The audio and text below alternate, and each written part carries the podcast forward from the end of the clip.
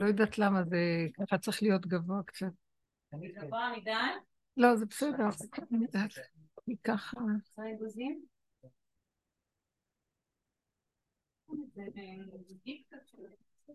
מה נשמע יקרות שלנו? כן. אם נכבה את הטלפונים ונתחיל, וגם לי מפריע שאני לא רואה אותם, את יודעת? שזה טוב, אבל אז אני לא רואה אותם טוב, נדבר לזה.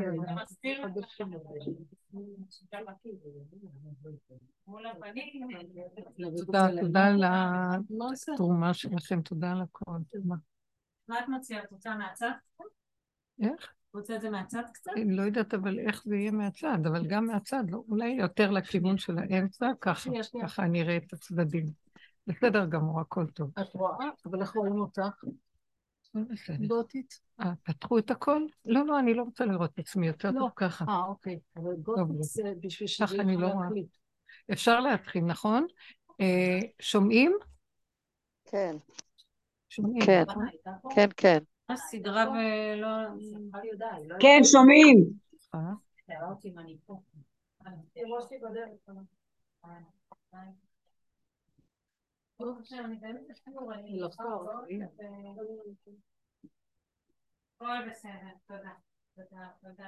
רפואה שלמה לרבי עמוס.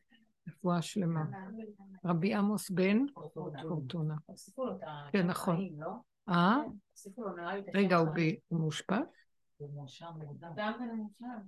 איפה?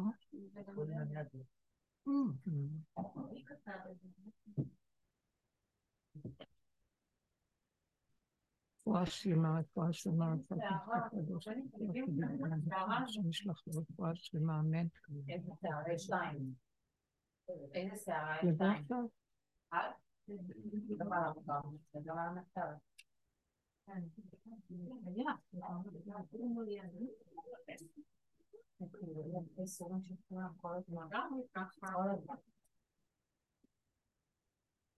היום זה ההילולה של הברג'יל. כן. זכותו תגן עלינו צדיק גדול.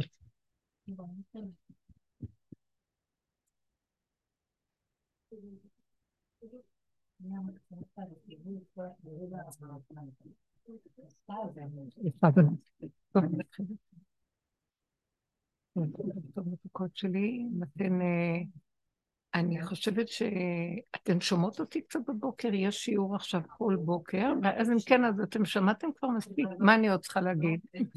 בבוקר אני משתדרת עכשיו כל בוקר, קצת חיזוק וזה, ואז שאלות ותשובות יש, ובנות עונות. זה לא... אחרי זה אני אעזור לכם. בזום.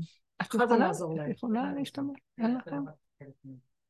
אהה, אז יש אולי שאפשר גם להעביר את זה? תדברי עם אפרת.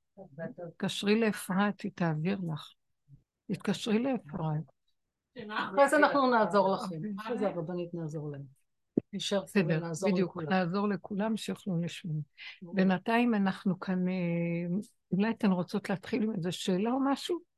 ודרך זה נוכל להתחיל לדבר, כי אה, אולי יש לכם משהו ספציפי שאני אה, אוכל אה, להיות מכוונת לגבי מה שאתן רוצות לשמוע, כי זה ידליק אותי קצת. אני אגיד לכם למה, כי אני כל הזמן מדברת, ואני מרגישה שכבר אמרתי המון, אבל כדאי שאתן... זו שאלה גדולה שלי. תגידי מה אני צריכה, תגידי מה את צריכה לשמוע, לא מה אני אמרתי. אתם מבינות? אנחנו כל אחד להיות מחובר לנקודה שלו, מה בן אדם בעצמו מרגיש שחסר לו, מה אין לו, מה הוא רוצה לשמוע, מה מפריע, תגידי. שמעתי הרבה שבשיעורים שהיה כל השבוע, שהרבנית אמרה הרבה שצריך להכין את הכלים. ואני אשמח לדעת כאילו איזה כלים צריך להכין עכשיו, כי אמרו המון המון המון דברים, אבל מה בתכלס, כאילו, מה אנחנו צריכים עכשיו? כשאנחנו מדברים על כלים, שצריכים להכין את הכלים, אנחנו בעצם, יש מה שנקרא אור ויש מה שנקרא כלי. כן? זה שני מושגים ברורים. יש כלי ויש את התוך ששמים בתוך הכלי. אם שמים מים רותחים בכלי עם זכוכית דקה מדי ולא מוגנת, הוא יכול להתפוצץ. אז צריכים להכין כלים שיתאימו. כלים זה המידות. הכלים שבאדם זה המידות שבאדם. האור שבאדם זה השכל שבאדם, כן? השכל זה האור, והמידות זה הכלים. השכלים שלנו, המון שנים אנחנו מדברים בעצם, שאנחנו חיים בשכל שהוא לא נקרא אור באמת, זה שכל של תודעת עולם, זה נקרא אצלנו תודעת עץ הדעת, שזה סוג של חשיבה שהיא, אה, אנחנו בתוכה, לכן אנחנו לא מזהים אותה. היא חשיבה שהיסוד שה... שלה זה שהאדם חושב שהוא מציאות. אנחנו חיים בדמיון, בדמיון המציאות, בדמיון השם, בדמיון המציאות, ואנחנו לא יודעים שזה דמיון, אנחנו חושבים שככה זה. אם אני אומר אני, ואני אומר אתה, אז אני חושב שאני קיים ואתה קיים. אז ברגע שאני קיים, אתה מולי מנגד אותי, אז יש לי אליך התנגדות.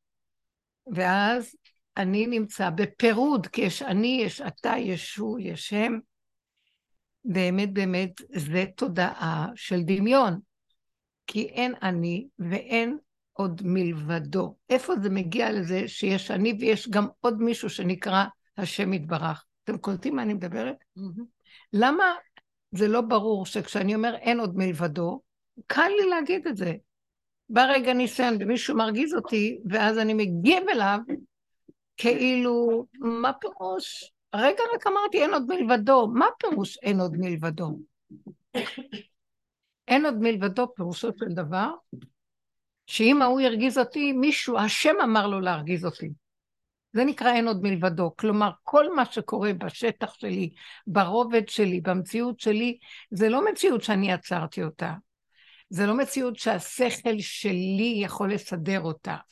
אבל אנחנו מזיזים את האפשרות שיש השם, ואז אני חושב שההוא עשה לי, ואני צריך לגייס עצה ותושייה ודעת ותכמון וקומבינות, ואני צריך לדעת מה להגיד לו, כן להגיד לו, ואני מרגיש מאוים, ואז מתפתחת מלחמה או קטטה, ואחר כך זה יכול לעבור למצבים כאלה, ואז יש מלחמה בעולם.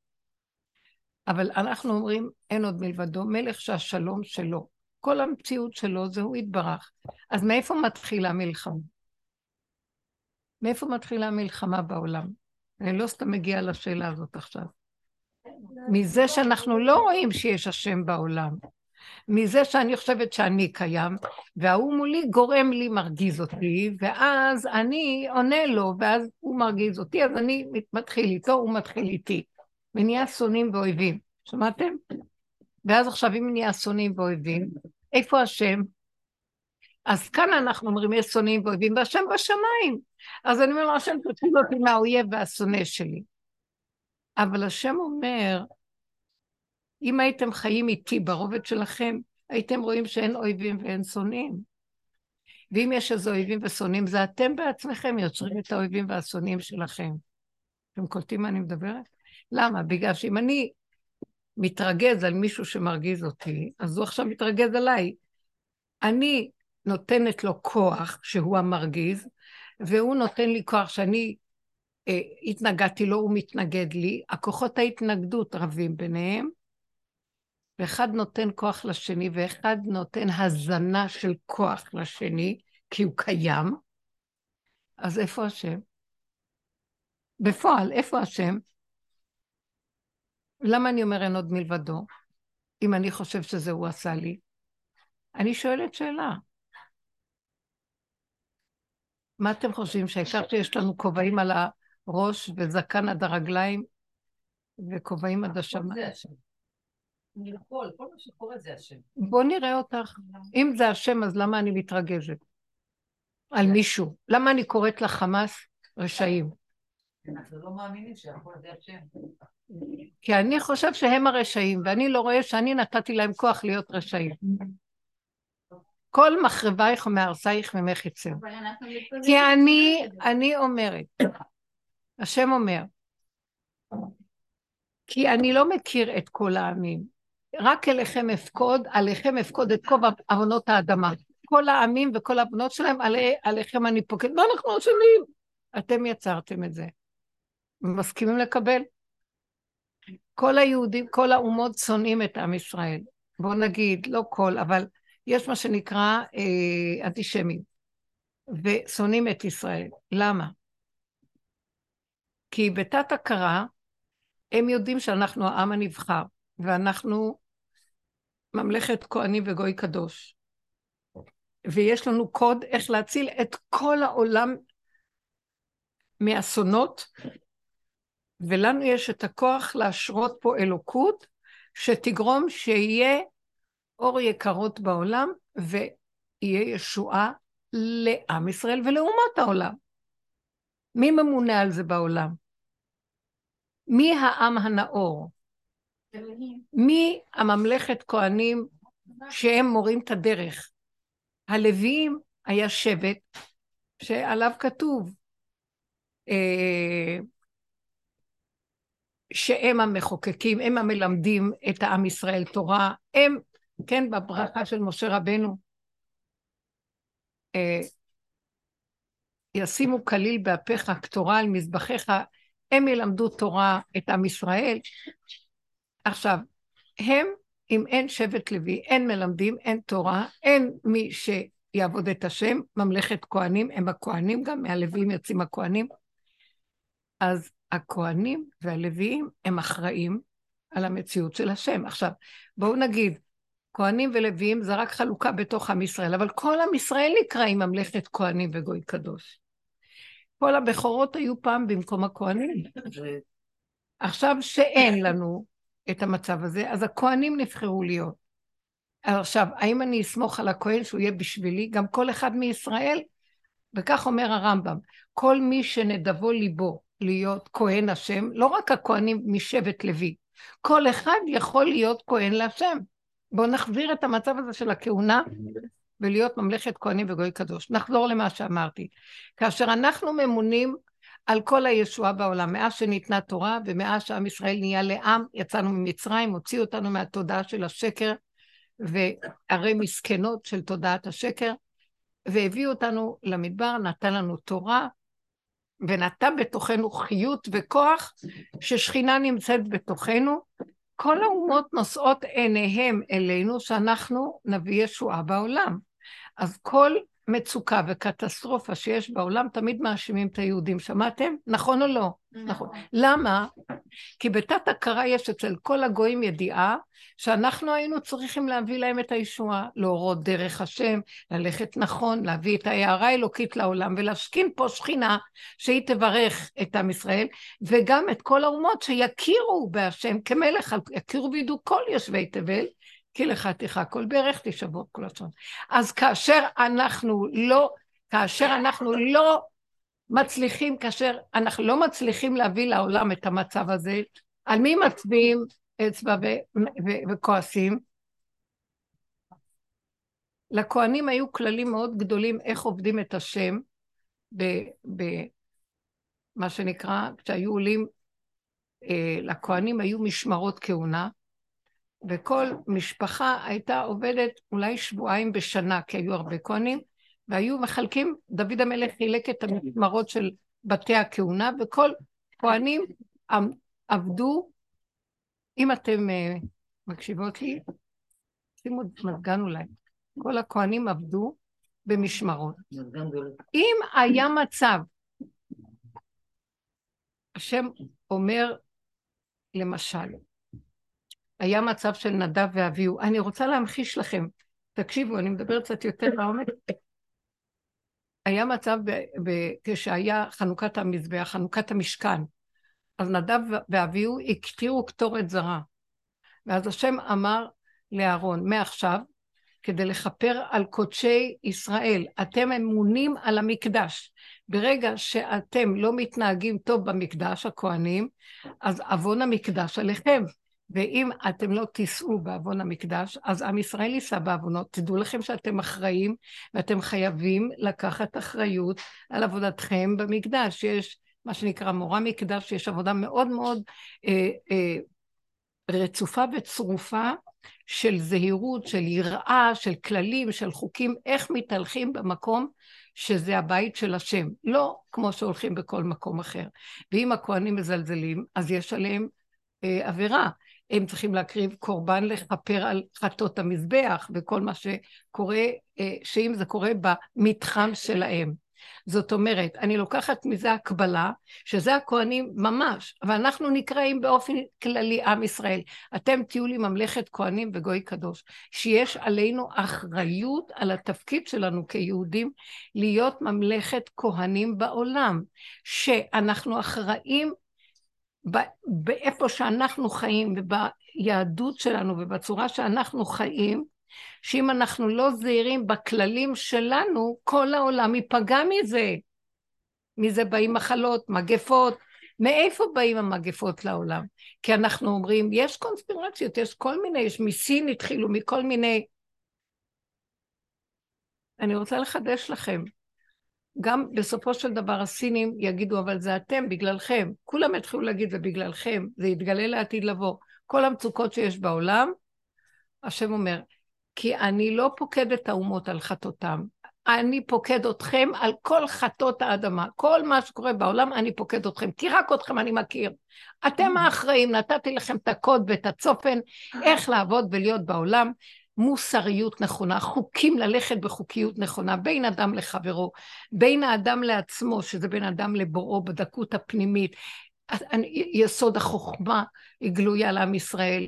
אה, עם חכם ונבון, יסוד התבונה, שזה עבודת הלב, יסוד הנבואה, יסוד הכהונה, יסוד המלכות בעם ישראל, הכל שייך, איפה, איפה זה בתוכנו? טוב? עכשיו, כשאני אומרת להכין את הכלים, שזה זמן להכין את הכלים, השם בא ואומר, טוב, באתי לפקוד, באתי לחפש, עכשיו אני עושה מה שנקרא ביקורת. יש כזה זמן ששולחים משרדי הממשלה ביקורת לבתי חינוך, לכל מיני מוסדות, ביקורת. בואו נראה מה, אתם, מה עשיתם עם העניינים שלכם. יורד עכשיו אור של ביקורת על העולם. אנחנו, אנחנו מרכז האנרגיה העולמי, מפה יתחיל כל הרע של העולם. כל הבלגן יתחיל מפה. איפה אנחנו בעולם? עכשיו, זה נשמע נורא ואיום, לא? אתם חושבים שסתם נהיינו לעם ישראל? קיבלנו אחריות מאוד גדולה. מה, לא רוצה להיות אחראי, לא רוצה כלום, אני לא רוצה, לא רוצה להיות, אני רוצה להיות כמו אומות העולם. אז השם אומר, על אפכם ועל חמתכם נבחרתם, וזהו, אתם כבר לא יכולים להגיד לו, פה תהיה קבורתכם, אין לכם לאן לברוח. קחו אחריות על המציאות שלכם, זהו. מה זה לקחת אחריות על המציאות שלנו? הדרך שאנחנו עובדים עליה, קודם כל הדרך שכל הדורות חכמים ביררו לנו את התורה ונתנו לנו חוקים עלי אדמות. אנחנו באים לקראת הסוף ואומרים, בעבודה שלנו, סוף הדרך. אם אנחנו לא נעשה תשובה אמיתית עד שורש העצמות, אוי ואבוי לנו מיום הדין והתוכחה. זה כמו יום כיפור כזה, הולך להיות יום כיפור קטן בכל העולם. מה הכוונה? כל אחד יתחיל להתבונן בעצמו ויגיד, מה, אבל מה הסיפור שלי? אני מסיטה את הדעת שלכם מהמקום שאנחנו, בדרך הטבע. מופגזים בחדשות, בעיתונים, בעניינים, בכל מיני, עכשיו זה הרשתות החברתיות, שמספרים סיפורים, מה קרה שם ומה קרה שם ומה קרה פה וכאן, ואנחנו מאשימים את זה ואת זה ואת זה, את החמאס ואת כל מיני דברים, אוקיי? אבל מי שעושה תשובה אמיתית אומר, אתם תזדעזעו, אבל החמאס זה אני. אני נתתי לחמאס רשות. דרך אגב, ברובד המדיני הפוליטי, עם ישראל אה, מדינת ישראל נתנה לחמאס את הכוח. היא יצרה את החמאס. במחשבה שהחמאס כאילו יכול, מה שנקרא, לארגן שהערבים לא יהיו נגדנו, כי יהיה להם שלטון שלהם, ויהיה להם את הממסדיות שלהם, והם יתעסקו עם עצמם, ואנחנו נעזור להם להקים את היחידה של עצמם, ואז לא ייגעו בנו. כל מה שנתנו להם כדי להעמיד אותם על רגליים, נשק ומה לא, הם הפנו את זה אליהם. ממתי נותנים כזה דבר? אנחנו כן? לא נתנו להם נשק. לא נתנו נשק, הם קיבלו נשק מרוסיה, מכל מיני דברים. לא, לא, לא. לא, לא. אני מדברת עוד מזמן ערפאת. אנחנו הקמנו את כל המערכת של אה, הפת"ח, לא משנה עכשיו. גם, גם החמאס. אנחנו תמכנו בהם. במקום אה, מה שהיה עם אה, זה של אל-פת"ח, אז פתחו את הנציגים של חמאס. אני לא נכנסת בזה. זה תקראי ותביני. אבל זה לא משנה לי. אני לא באה לדבר פוליטיקה. אני באה להגיד שבפועל ממש זה אנחנו יצרנו את המצב הזה, זה לא הם יצרו את זה. ואנחנו, אחר כך זה קם עלינו, ואז אמרנו, אולי מפה, אולי משם, נהיה סובלניים, נטפח, נראה, נעשה, לא נעשה. עד היום, כן? יבואו מחבלים שהרגו ורצחו ויכניסו אותם לבתי חולים לטפל בהם. כי זה אמנה כזאת, איזה אמנה זאת? לא משנה, זה אנחנו יוצרים לעצמנו את המצבים שלנו. אני לא נוגעת בזה עכשיו, אני רק נותנת דוגמאות, שב, שההבחנה שלנו אה, לא, אנחנו עזבנו את החוק האלוקי שנתן לנו הוראות איך חיים בארץ ישראל. בזמן כיבוש יהושע לא מכניסים, אה, יש הוראות, שיהושע מתבקש לכבוש את הארץ. ששולחים כרוזים ליושבי הארץ, שהם יכולים לקום ולצאת. אלה שלא רוצים לצאת ולהישאר, מרימים דגל לבן ויכולים להגיד שאנחנו מסכימים לקבל עלינו אה, מצב של גר ותושב. זאת אומרת ששומרים שבע מצוות בני נוח ומקיימים ומכבדים את המערכת היהודית ונשמעים לה ומעלים מיסים למערכת והם מבחינת אה, תושב וגר הם לא אזרח, אי אפשר לתת להם אזרחות, אבל הם לא מצרים את הצעדים של אדוני הארץ שיושבים פה והחוקים שלהם. מי שלא רצה ואמר נילחם, קמו ונלחמו בו וסילקו אותו מפה. נתנו אפשרויות, שלחו כרוזים לפני כן, מי שלא רוצה שיקום וילך. מי שרוצה להישאר צריך לשתף פעולה ולהיות תחת החוק היהודי. מי שלא רוצה ונלחם, נילחם נגדו ונסלק אותו. הבנתם? זה ברור? כן. אנחנו לא עשינו כך. אנחנו לא הולכים לח... אני, אני לא באה עכשיו שום דבר להגיד מה נכון, מה לא נכון. אנחנו תחת חוק יהודי, או אנחנו תחת חוק אה, עולמי. אנחנו ארץ היהודים, אנחנו עוד ארץ אחת מכל הארצות שיש בעולם, עוד ארץ ככל העמים וככל הארץ. אנחנו לא יכולים להיות. קיבלנו אמנה אחרת. השם נתן לנו חוק אחר שאנחנו מחויבים לו. לא בגלל שהשם שונא את הגויים, ההפך. בגלל שזה הדרך היחידה לתקן את אותם אומות שישבו כאן קודם, שהשם שרוש, שרש אותם, על מנת שיבואו היהודים, ועל ידי החוק הנכון והמוסר הנכון והתורה וכל היראה במערכת אה, מדרגת האדם, כל העולם יתקן מזה. למה בפרשת בלק אומר, שולח בלק לבלעם שליחים, ואומר לו, הנה עם רב עלה מן הארץ, אה, עלה ממצרים, והוא יושב, הוא עובר מולי, הוא יושב מולי למטה במדבר, הוא יושב על הר הגבוה, מואב, הוא רואה שעם ישראל לשבטיו עוברים במדבר. אז הוא שולח מהר לבלעם הארץ, ומולי יושב.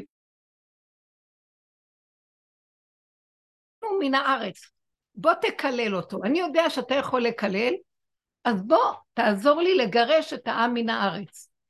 מה זאת אומרת? אני רוצה לשאול אתכם שאלה.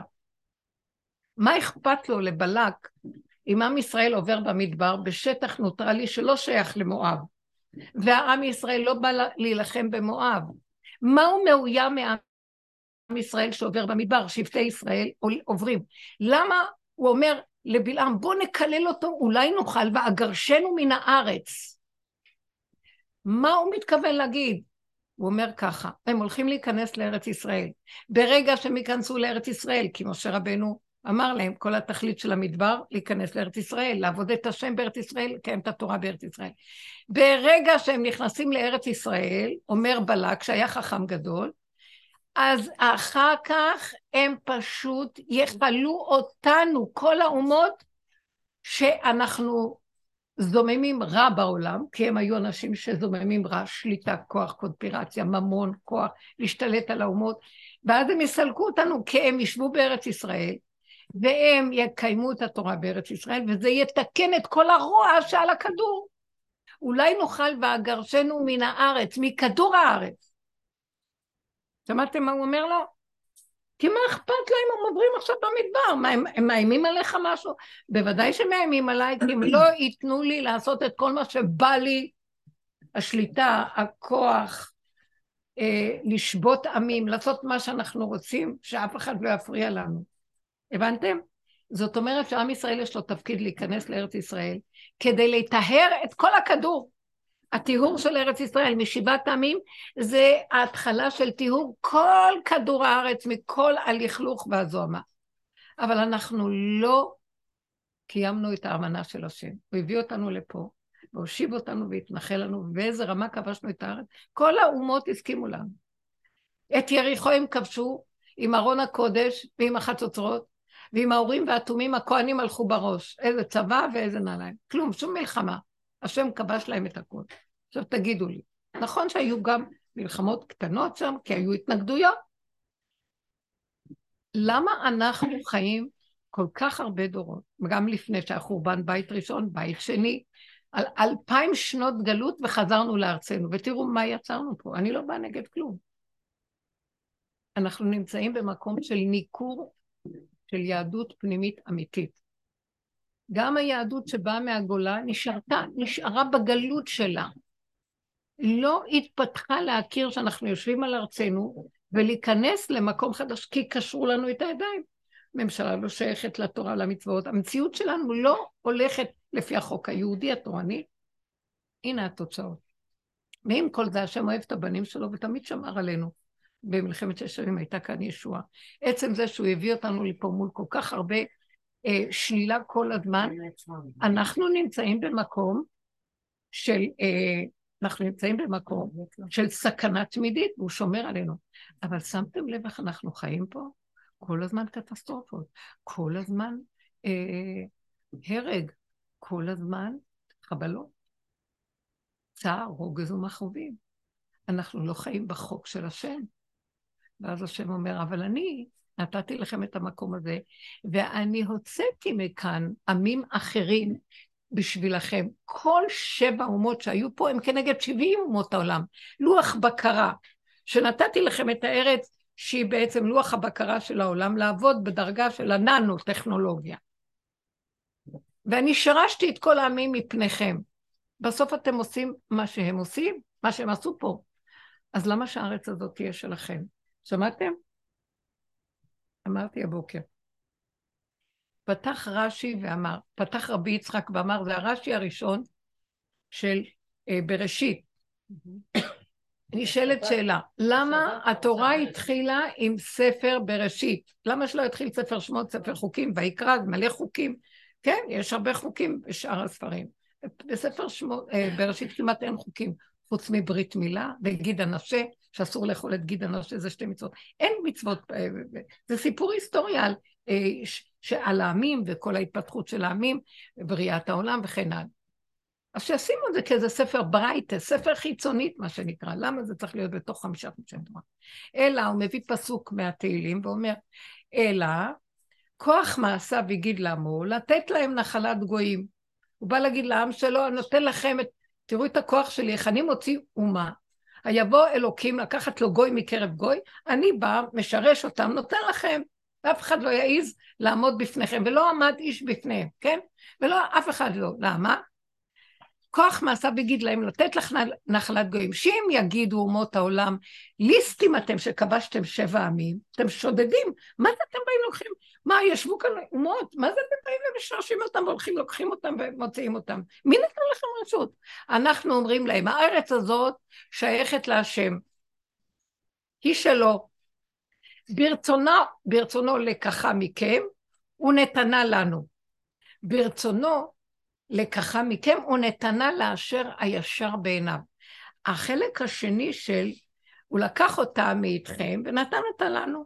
אחר כך הוא אומר, הוא לקח אותה מכם, נתן למי שישר בעיניו. כי גם, מה רוצה להגיד? לרמוד בזה, שגם אם אנחנו לא נלך נכון, הוא ייקח אותה מאיתנו, וייתן לאיזה מישהו שבאמת ישר בעיניו סוף סוף להתיישב. זה הבית של השם. לנו אין יכולת לעשות כאן מה שבא לנו. הארץ מקיאה את יושביה, הארץ מזדעזעת ומתחילה להקיא ולזעזע. יש ארצות שבאופן קבוע יש שם צונאמים וחורבנות, עד היום. כמו שהיה בדור המבול והפלגה בקטן. כמו שהיה בדור אנוש שהאוקיינוס שטף חצי, שליש מהיבשת. מה זה?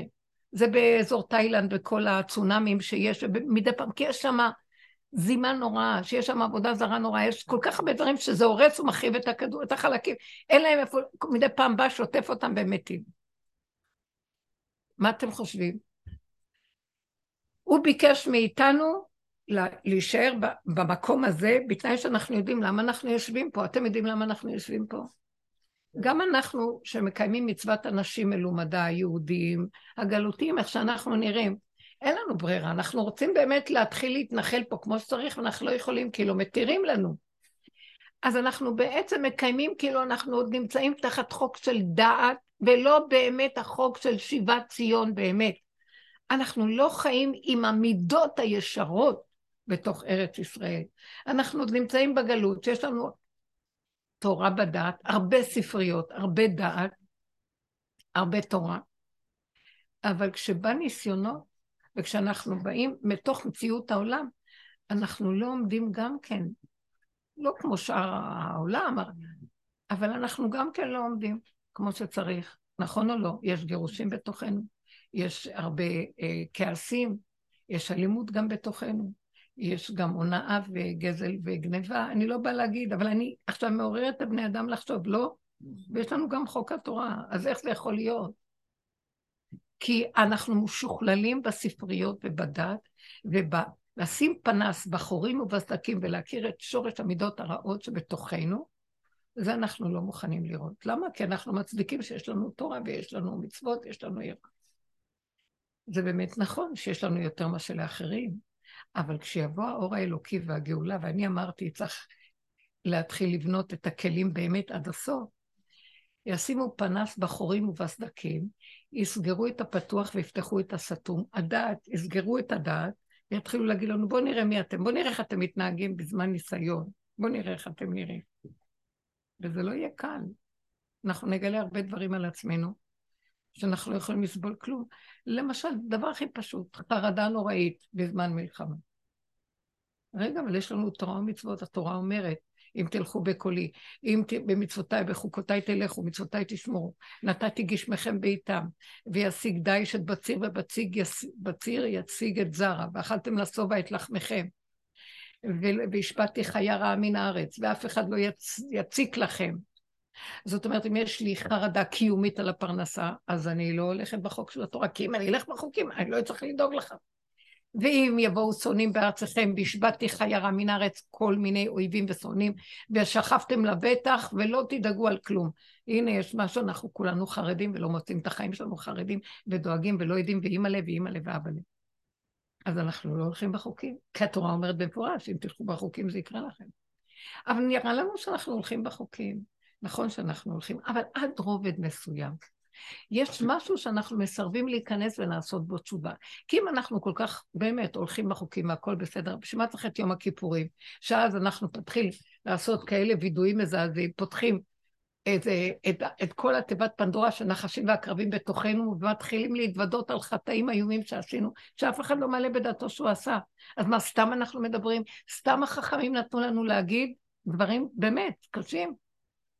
כי יש את זה בתוכנו ואנחנו לא יודעים. אין את זה בצורה שאנחנו מוציאים את זה גלוי, בצורה, אבל יש את זה בשורשים. ומאיתנו, עם ישראל, שאנחנו כהני השם, מבקשים מאיתנו בשורשים להיות נקיים. על כל נעלם יביא את השם את האדם במשפט. כי הוא רוצה אותנו נקיים וזכים, כי דרכנו עוברת הישועה של העולם. זאת אומרת, הוא מבקש מאיתנו ככה, אתם תיקנתם עד המותניים את הדעת שלכם, היהדות מתוקנת בדעת שלה. במידות שלה היא לא מתוקנת. המידות שלכם, מאיפה המידות של הבן אדם? קודם היו המידות ואחר כך ניתנה תורה. לפני שניתנה תורה, איוב מסמל את האדם הצדיק, הוא סבל לסתום תופת. איוב לא ניתנה עוד בזמנו תורה, אז השם נגע בו בכל מיני נגעים, נגעי בני אדם קשים, וכשבאה התורה, השם לא נוגע באדם ככה, כי הוא מקיים את המצוות. אבל בתוך תוכו, אני רוצה לשאול שאלה, איך יכול להיות שהוא יקיים את התורה והוא ימות מהמחלה? אני לא מבינה את הדבר הזה. איך יכול להיות שהוא ייתן צדקות ובקורונה אנשים כאלה גם הלכו. הראשונים שהלכו, הרבה חרדים הלכו בניו יורק, זה היה מגפה. והם אנשים שמחלקי צדקה ונותנים, איך יכול להיות? מה הוא רוצה מאיתנו? הוא אומר לנו ככה, תפשפשו במעשיכם. תיכנסו לחלקים החשוכים שבכם, שזה החלקים של אומות העולם שבכם, ותעשו תשובה באמת. אתם חייבים לנגוע בשורש של המידות, מטרח באו אבותינו. שם תיגעו ותראו איפה אתם. כי כשאני אגיע, יגיע אור של הגאולה, הוא, אם אדם, אם יהיה חשוך שמה, זה כאילו, ירד אור כזה גדול, שאיפה שיש חושך ולכלוך, האור הזה, אה, הוא סכנת קיום. כמו בקורונה, זה היה אור של הכתר העליון שירד. יסוד העין, הקראון, הכתר, יסוד הכתר, יסוד העין. מי שהיה לו כלי, מה זה כלי? אני תכף, זה כל העבודה שנעשית, אבל באמת באמת נכנע, ואין מתום בבשרי, כמו דוד המלך כזה, אחד שהכניע את ראשו ואמר, מי אני בכלל, מה החיים שלי, מה ימיי, מה מציאותי. לא רק שיש לו דעת, גם הוא הביא את זה לתוך המציאות של המידות של עצמו. והוא התוודה להשם, הוא לא ידע בעצמו שיש לו כאלה מידות בנושא של בת שבע, הניסיון שהשם שם. הוא לא חשב שהוא כזה גרוע. הוא בכלל לא חשב שעשה משהו לא בסדר.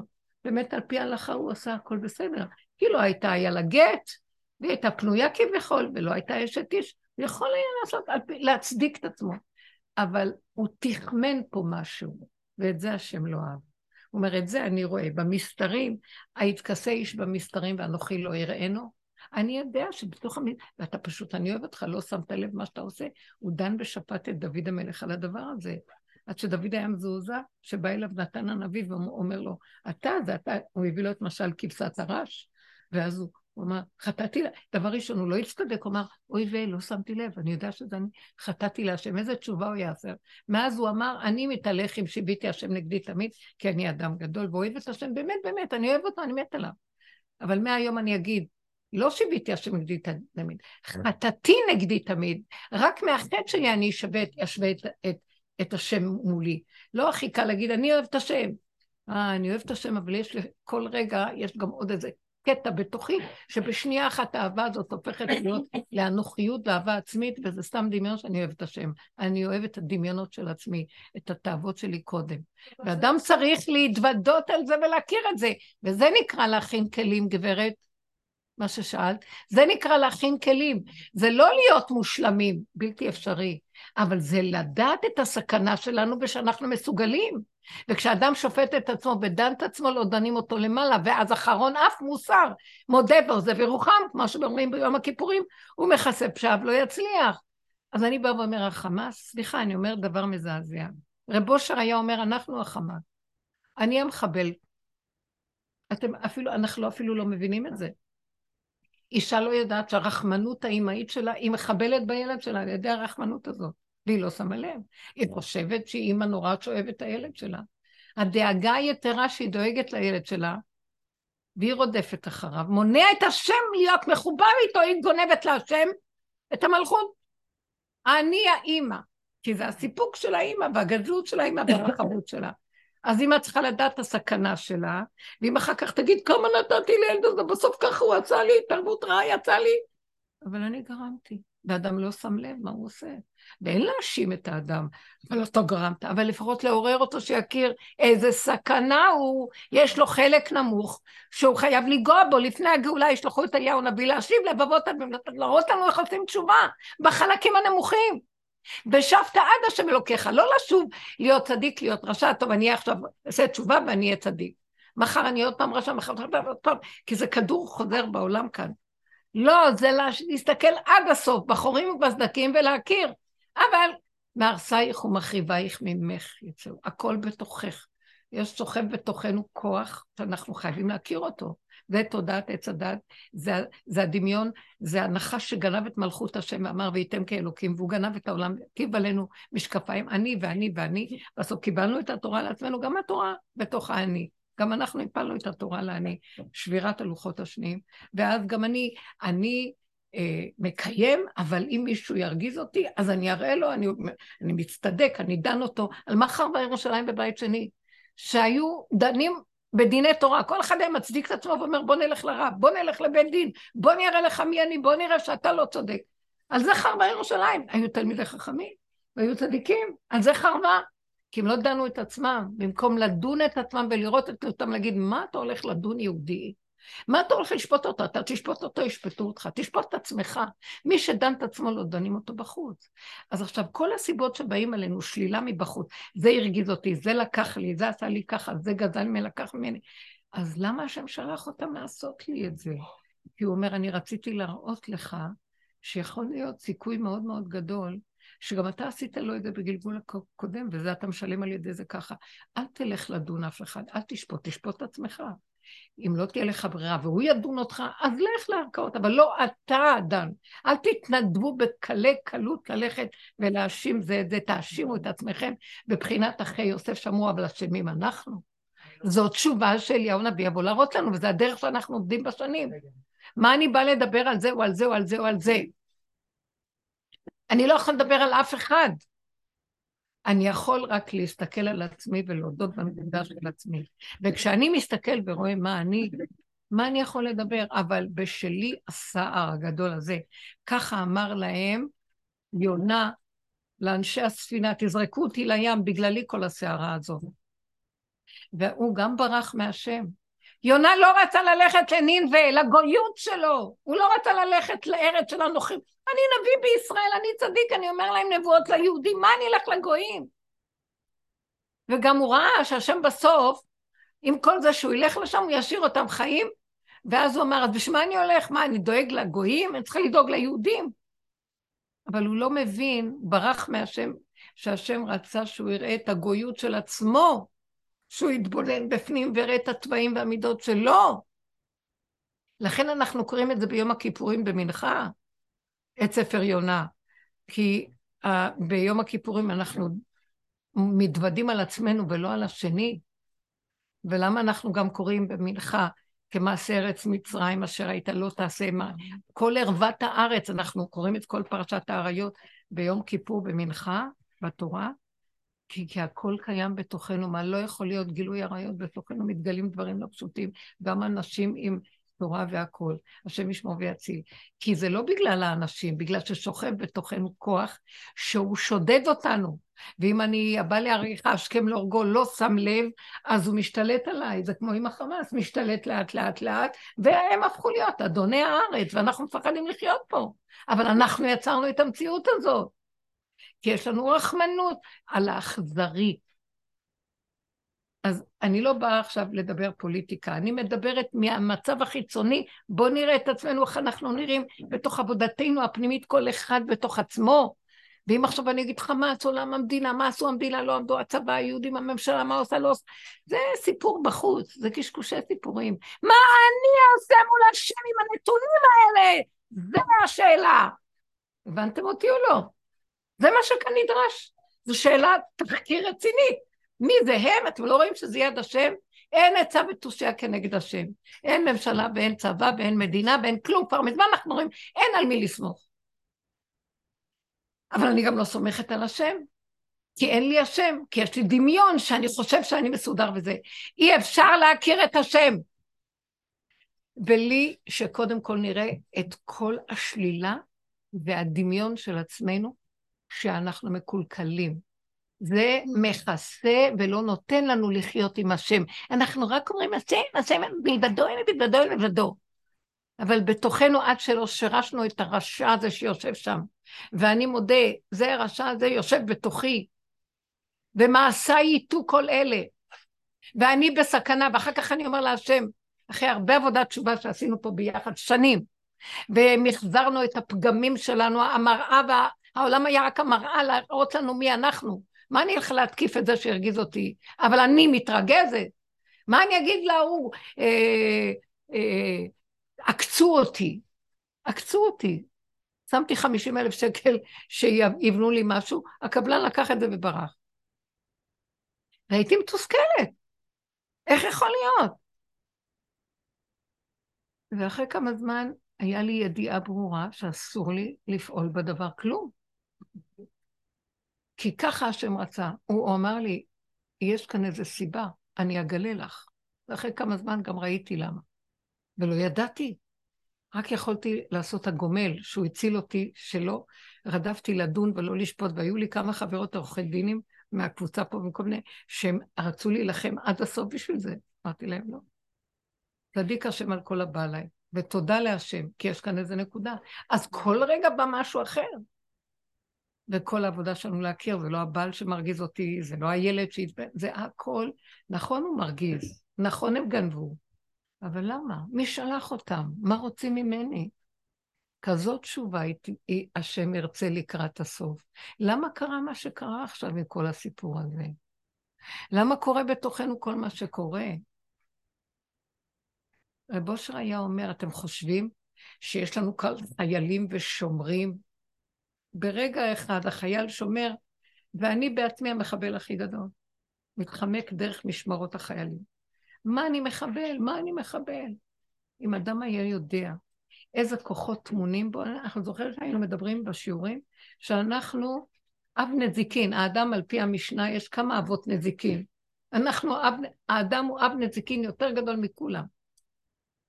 כי הוא מזיק בגלל שיש לו דעת יותר מכל החיות באופן, מכל, מכל זה שבני חיים, בעלי חיים יכולים להזיק, אבל אדם יש לו דעת. היטלר הרג 50 מיליון אנשים, וחיה לא יכולה להרוג 50 מיליון כדי לטרוף. היא טורפת אחד כי היא צריכה לאכול. כי יש לו דעת, והדעת הזאת כל כך מסוכנת. ואם היינו יודעים מה אנחנו חיים, אנחנו המארסים של המציאות של החיים שלנו, ואדם צריך לפחד ולקבל יראה. אשרי אדם מפחד תמיד מעצמו.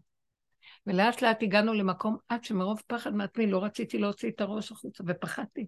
כי כל רגע ראיתי שאני לא יודע מה אני עושה עם כל הדעת הגדולה, אנחנו אפילו לא שמים לב.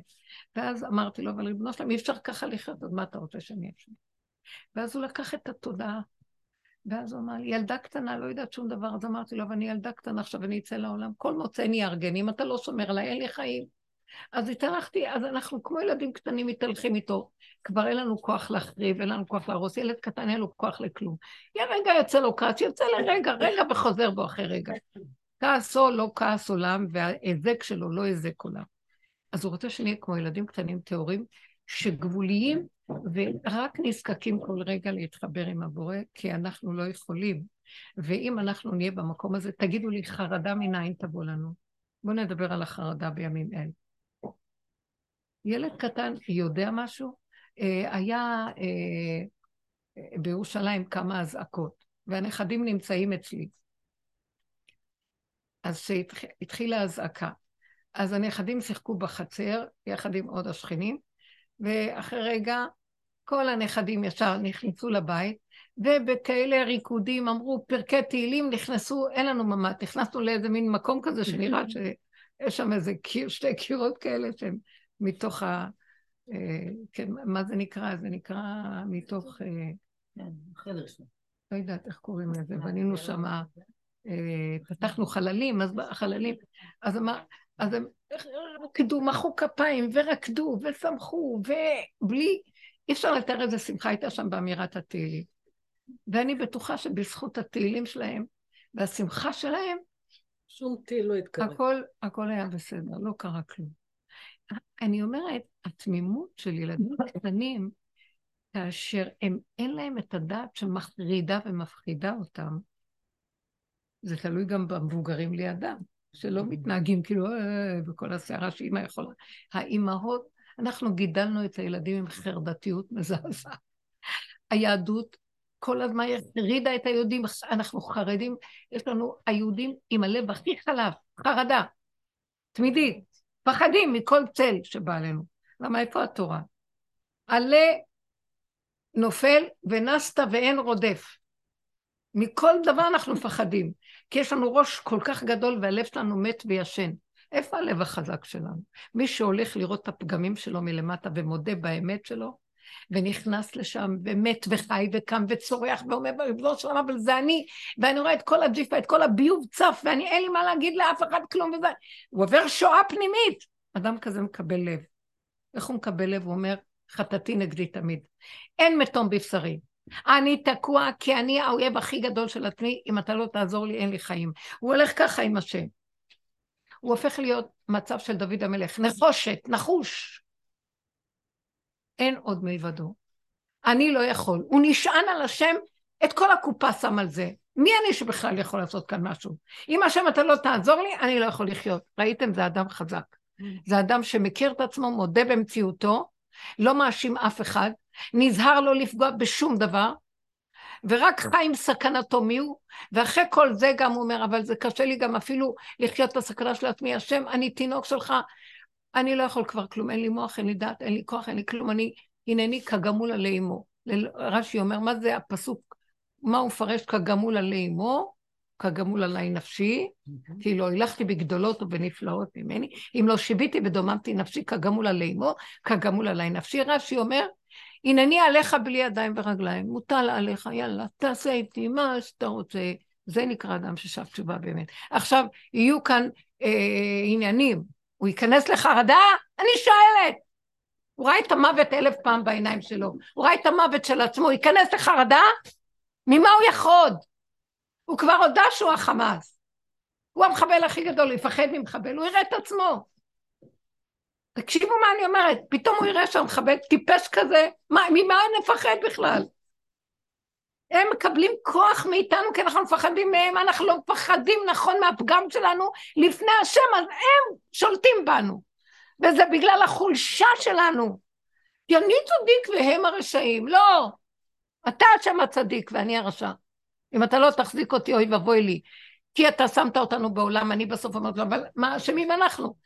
כי שמת אותנו בעולם כל כך הרבה רשע וקלקול. מה אנחנו אשמים? אחרי אלפיים שנות גלות ויותר חזרנו לארצנו. מה אנחנו רואים פה? אנחנו אזרחים עלובים, חסרי אונים. באמת, אני לא באה להגיד כלום, אבל זו מערכת מאוד קשה.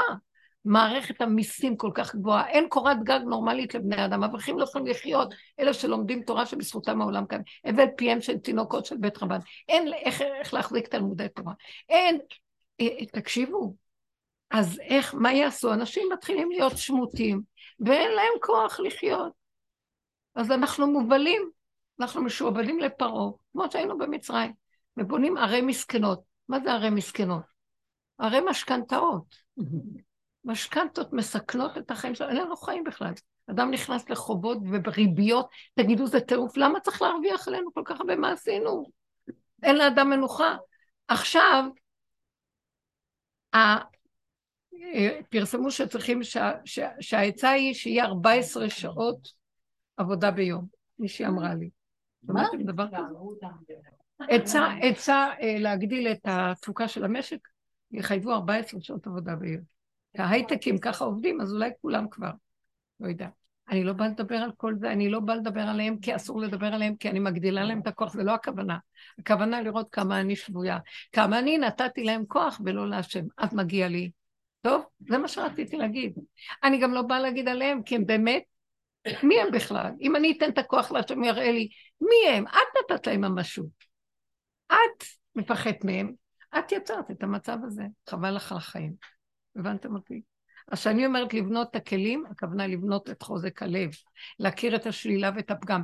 אין דבר יותר חזק שבונה את חוזק הלב, מה שכשאדם מכיר ומודה באשמה של עצמו, במקום כל היום להאשים את השני ולהתמרמר על העולם. בואו, בואו נהיה חזקים ונגיד, אבל זה אני. אבל זה לא אני, לא אני, לא, תעצור ותתבונן בחורים ובסדקים ותראה שזה אתה. זה הגאווה, זה היהירות, זה הייאוש, זה החידלות, זה כל מיני מידות בתוך האדם. אכזריות. זה, זה סקאלה שהולכת על שני הכיוונים. הראש שלה זה הגאווה, והסוף שלה זה החידלון והעצבות והדיכאון. ובתוך זה יש המון. יש קנאה ושנאה ונקימה ונטירה ונטרנות וקמצנות וקבצנות וכל מיני מידות רעות. תסתכלו בכל זה. זה היה בעוכרינו. בעיקר, עיקר התורה והיהדות זה המידות. אומר הגאון מווילנה, אם מידות אין לי, תורה למה לי? אז מה? ואנחנו בדרך הזאת עבדנו עם התורה. עכשיו, יכול להיות שיש כאלה שיגידו, מה הדיבורים האלה? אנחנו אנשים צדיקים, אנחנו עם התורה, הכל בסדר גמור. אז למה את הולכת לבית הכנסת ביום כיפור ואומרת על חטא ועל חטא? את צדיקה, בשביל מה סתם? למה כתוב, אומרים בכל מיני, אנחנו מתירים להתפלל עם העבריינים, עם העבריינות שלנו. אז משמע שיש לנו עבריינות פנימית.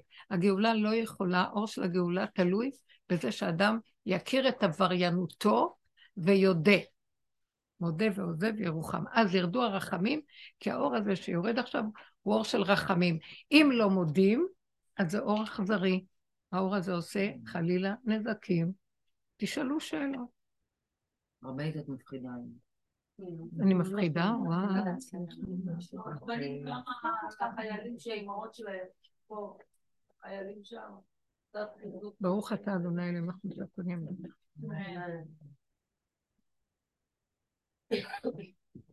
אני אגיד לכם, אני אומרת דברים של אמת, אחר כך אנחנו צריכים להגיד גם דברים של זכות. באמת,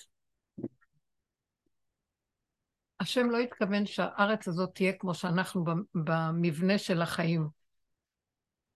הוא לא רצה שיהיה כל הזמן מצב של צבא וכל הזמן מצב של אה, אה, חרדה וכל הזמן נשק, ואז יש אה, כוחי ועוצם ידי וכל ההיררכיה הצבאית. אמנם כן, יש גם אה, ספר של החפץ חיים שנקרא חוקות אה, מלחמה, שהחפץ חיים כתב בזמן מלחמה, יש צבא ויש, אבל זה אחר לגמרי ממה שאנחנו רואים פה. וכשאני רואה, סליחה שאני אגיד, אני לא באה לדבר עכשיו על אף אחד, אבל אני רק רוצה לעורר אותנו איך היינו צריכים באמת לחיות נכון ולהתחיל לשים לב על התשובה הנכונה.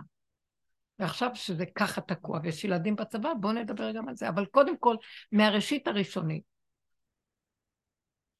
אה, סליחה. סליחה, רבנית, כאילו פותרת את החמאס מהמעשים שלהם, למה אנחנו כאילו אשמים ש... אבל אנחנו לוקחים חלק מהאשמה, אבל אי אפשר לפתור, זה נשמע כאילו שאת פותרת אותם. צודקת. את יודעת משהו? אני לא רוצה לדון אף אחד. למה? כי בטבע העולם, אחד דן את השני, זה נקרא עץ הדעת טוב ורע. זה מול זה, זה מול זה דנים. חרבה ירושלים על זה שדנים. השם רוצה שאדם ידון את עצמו. אז אנחנו כעם ישראל, שיש לנו מעלה גבוהה, העבודה שלנו היא לא לדון את השני, אלא כל הזמן לדון את עצמנו. ברור שהחמאס זה, זה, זה נבלה, זה, זה פראי אדם. אבל אם אני אבוא נגיד הם פראי אדם, באותו רגע שאני אומר, פראי אדם, איך הם מתנהגים?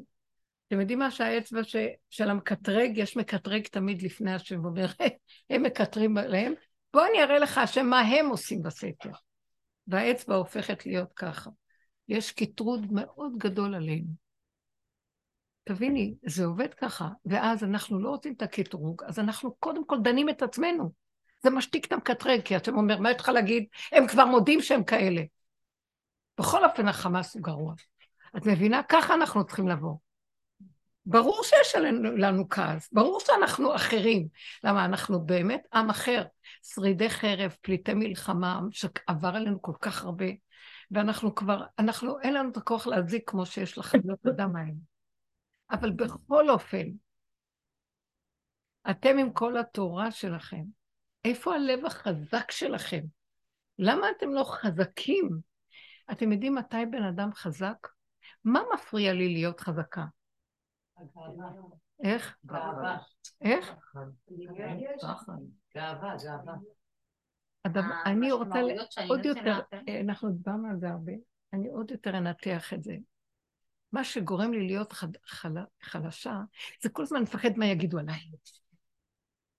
אני כל הזמן מפחד איך אני אראה בעיני השני, השלישי והרביעי. אני כל הזמן רוצה להיראות טוב שלא ידונו אותי. אני לא יראה מהשם, אני יראה מהשני, זה מחליש אותי. כשאני מתחיל להסתכל בפנים ורואה מי אני, ואני אומר, אוי ואבוי לי איך אני נראה, באמת, מי שמודה באמת. דוגמה הכי קטנה, האמא צועקת על הילד שלה, נו כבר, תקום, מה אתה ישן, למה אתה ישן, מה אתה זה? אה, או ש... האימא הזאת, שהיא צועקת על הילד, היא רוצה שהוא יקום, כי הוא באמת צריך לקום, אבל גם היא אוהבת לישון. וגם היא, ברגע שהוא ילך, תיכנס למיטה ותישן קצת. אז מה היא כועסת עליו שהוא רוצה לישון? צריכה להבין אותו. צריכה להיזהר. אתם מבינים מה אני מתכוונת? אדם שהוא מדייק, אז הוא צריך להתבונן בעצמו. עכשיו, ברגע שאני רואה, אני כועסת עליו כי הוא מרגיז אותי, למה? כי יש לי תפקיד להקים אותו, והוא מפריע לי לתפקיד שלי, ואז אני מתחיל להאשים אותו בכל מיני דברים, אבל גם אני, גם אשמים אנחנו. אה, אני זוכרת שהילד שלי אה, פתח את המקרר והסתכל במקרר, והתחיל להגיד, מה אני אוכל עכשיו? הוא היה בן ארבע, חמש. מה אני עכשיו, אמא, ואז הוא אומר, אה, בא לי ענבים. ואז אני תפסתי את המקר, אמרתי לו, מה אתה פותח? הוא אומר, בא לי. אנחנו לא אומרים בא לי. אתה יכול להתאפק, אכלת לא מזמן, ומה אתה פותח את המקרר ואומר, בא לי. אחרי חצי שעה הוא הלך, פתחתי את המקרר ואמרתי, אוי, אני ממש מתחשק לי איזה משהו לקחת. ואז נזכרתי מה שאמרתי לילד שלי, אני כבר אכלתי גם כן. למה לעצמי אני אומר עכשיו לילד, אני מחנכת אותו? אבל אני, אדם שרוצה לראות את עצמו, רואה את עצמו כל הזמן. סגרתי בבש, בבושה את המקרר, ואמרתי לו, תתאפקי, כמו שאמרת לו להתאפק. לא, כי אני גדולה, וזה ברשותי והכל, אני חיה את המקום הזה, שהוא שבוי אצלי והוא קטן, ואני עושה לו ככה, ולעצמי אני מרשה. דברים, ניואנסים קטנים, שמדבר לדבר לדבר, ובסוף מפתח אצל האדם תכונות. המקום הזה שאני מתבונן ורואה את עצמי בקטנה, אני לא צריך להיות חמאס. בקטנה, את היהודי דנים בקטנה. את היהודי לא דנים כמו שדנים אה, איזה פושע אה, או איזה מאפיה על קפונה. דנים אותו, כי בערך שלך היית צריך להיות משהו אחר, אז איפה אתם בדקות שלכם? המקום הזה של ההתעוררות, אבל אני באתי להגיד איזה משהו, ואני לא זוכרת מה, אם אתן יכולות להזכיר לי מה רציתי להגיד לפני זה. אולי לא. חרדות, חרדות. חרדות. אה, היה עוד משהו אחרי, לא משנה, אבל החרדה שיש לאדם, כן, זה שהוא מפחד מה יגידו עליו. וכאשר הוא רואה את עצמו ומוכן לקבל מי הוא, מתחיל להיות לו חוזק הלב, שכולם יצחקו עליו. כי אני כבר קיבלתי שאני הכי גרועה, ואני אומרת להשם, אין יותר גרוע ממני. כבר התוודעתי לפניו, ועכשיו אם מישהו יגיד לי, את גרועה, אני אגיד לו, אתה צודק. הוא יגיד לי, תראי איך את מתנהגת. אתה צודק. אני לא אתווכח, אני לא אהיה מאוימת. אני מאוימת מהשני, מה יגיד לי? אני לא רוצה. אין פחד יותר גדול מה, מהאדם שהוא מאוים יותר ממה שהשני יגיד עליו. או מה שיגידו עליו העולם. אחרי שהוא דן את עצמו, הוא כבר לא מפחד מה יגידו עליו, כי כולם צודקים וזה נכון. אתם יודעים איזה שחרור, זה נוגע בנקודה של להיות בן חורין, הוא כבר בן חורין, כי הוא מוכן להודות בשלילה שלו. זה נקרא לעשות תשובה. מודה ועוזב ירוחם. שמתם לב? אז כשהוא מודה ברמה הזאת, באים י"ג מידות הרחמים ואומר, אני, אני אוהב את התשובה. להיות מושלם אני לא יכול, אבל להודות שאני דפוק, זה אני כן יכול. המושלמות שייכת להשם, אבל הדפיקות שייכת לי. ואנחנו כל הזמן מחפשים ואומרים, לא, אני לא דפוק, הוא דפוק. לא. זה בדיוק מה שהוא לא רוצה מאיתנו. הוא רוצה שאנחנו נודה באמת, זה נותן חוזק הלב שאתם לא יכולים, זה כאילו מה שאסתר אמרה, כאשר עבדתי, עבדתי. מה יש לי להפסיד? יאללה. כל גליך ומשבריך עליי עברו, אין לי מה להפסיד. האדם הזה הוא נהיה חזק, כי הוא מודה באמת, הוא לא מתבייש. יגידו לו, אתה עשית זה וזה. נכון. אתם יודעים משהו? אם היינו בתוכנו עושים תשובה, וכל היום רק מודים בינינו לבין עצמנו, גם השם לא היה מביא ניסיונות שיבזו אותנו, ואז נצטרך להודות נכון. כי כבר הודינו בפנים, זה מה שהוא רוצה. הוא רוצה את העבודה הפנימית שלנו. מה אנחנו עשינו בכל השיעורים האלה המון שנים בנתניה ובכל הארץ? כמעט עשרים שנה, חמש, כמה שנים. אנחנו כל הזמן שמנו פנס בחורים ובסדקים בעודנו, שזה המציאות שלנו. תודה ללכם, הם אהבו את זה מאוד. זה לא היה נורמלי לראות כמה כאן ושם, ופה וזה, והבאנו כל מיני סיפורים, ממה? מה, מרומו של עולם? לא, מהמטבח שלי, מהילד שלי, מהבעל שלי, מהחיים שלי, מה, מה, מהבלים שמסביבי. טוב? שמה ההתחלה, נראה לי שאנשים יביאו את הגאולה בזכות הנקודה הזאת. כי הם מוכנים לצלול למקום של החיסרון ולהודות באמת. מה שמאוד קשה לגברים, כי יש להם אגו מסוג אחר. הם גם לא מוכנים לראות את זה, אומרים שזה לא הם. נשים יותר יכולות להודות, אנשים יביאו את השלום ויביאו את הגאולה. אז לכן, כל החרדה שיש לנו, תתעוררו. אחרי כל כך הרבה, הרבה עבודה שעשינו, מאיפה החרדה שלנו באה? היתקע שופר בעיר ועם לא יחרדו, השם תוקע בשופר, אז כולם חרדים, הוא מתחיל להתגלות. אבל אם אנחנו חיים עם השופר בתוכנו, מה זה השופר? שפרו מעשיכם. תסתכלו על עצמכם. אז המקום הזה לא יצטרך, ייקח מאיתנו את החרדה. אני רוצה שנדבר על החרדה. דברו, דברו, תגידו, כן. את אל תשימי לה בפה מה. מה לך, אין חרדות? תדברי את החרדות שלך. אה? יש לך חרדות? לי? כן. לא. אין. ברוך השם מלא.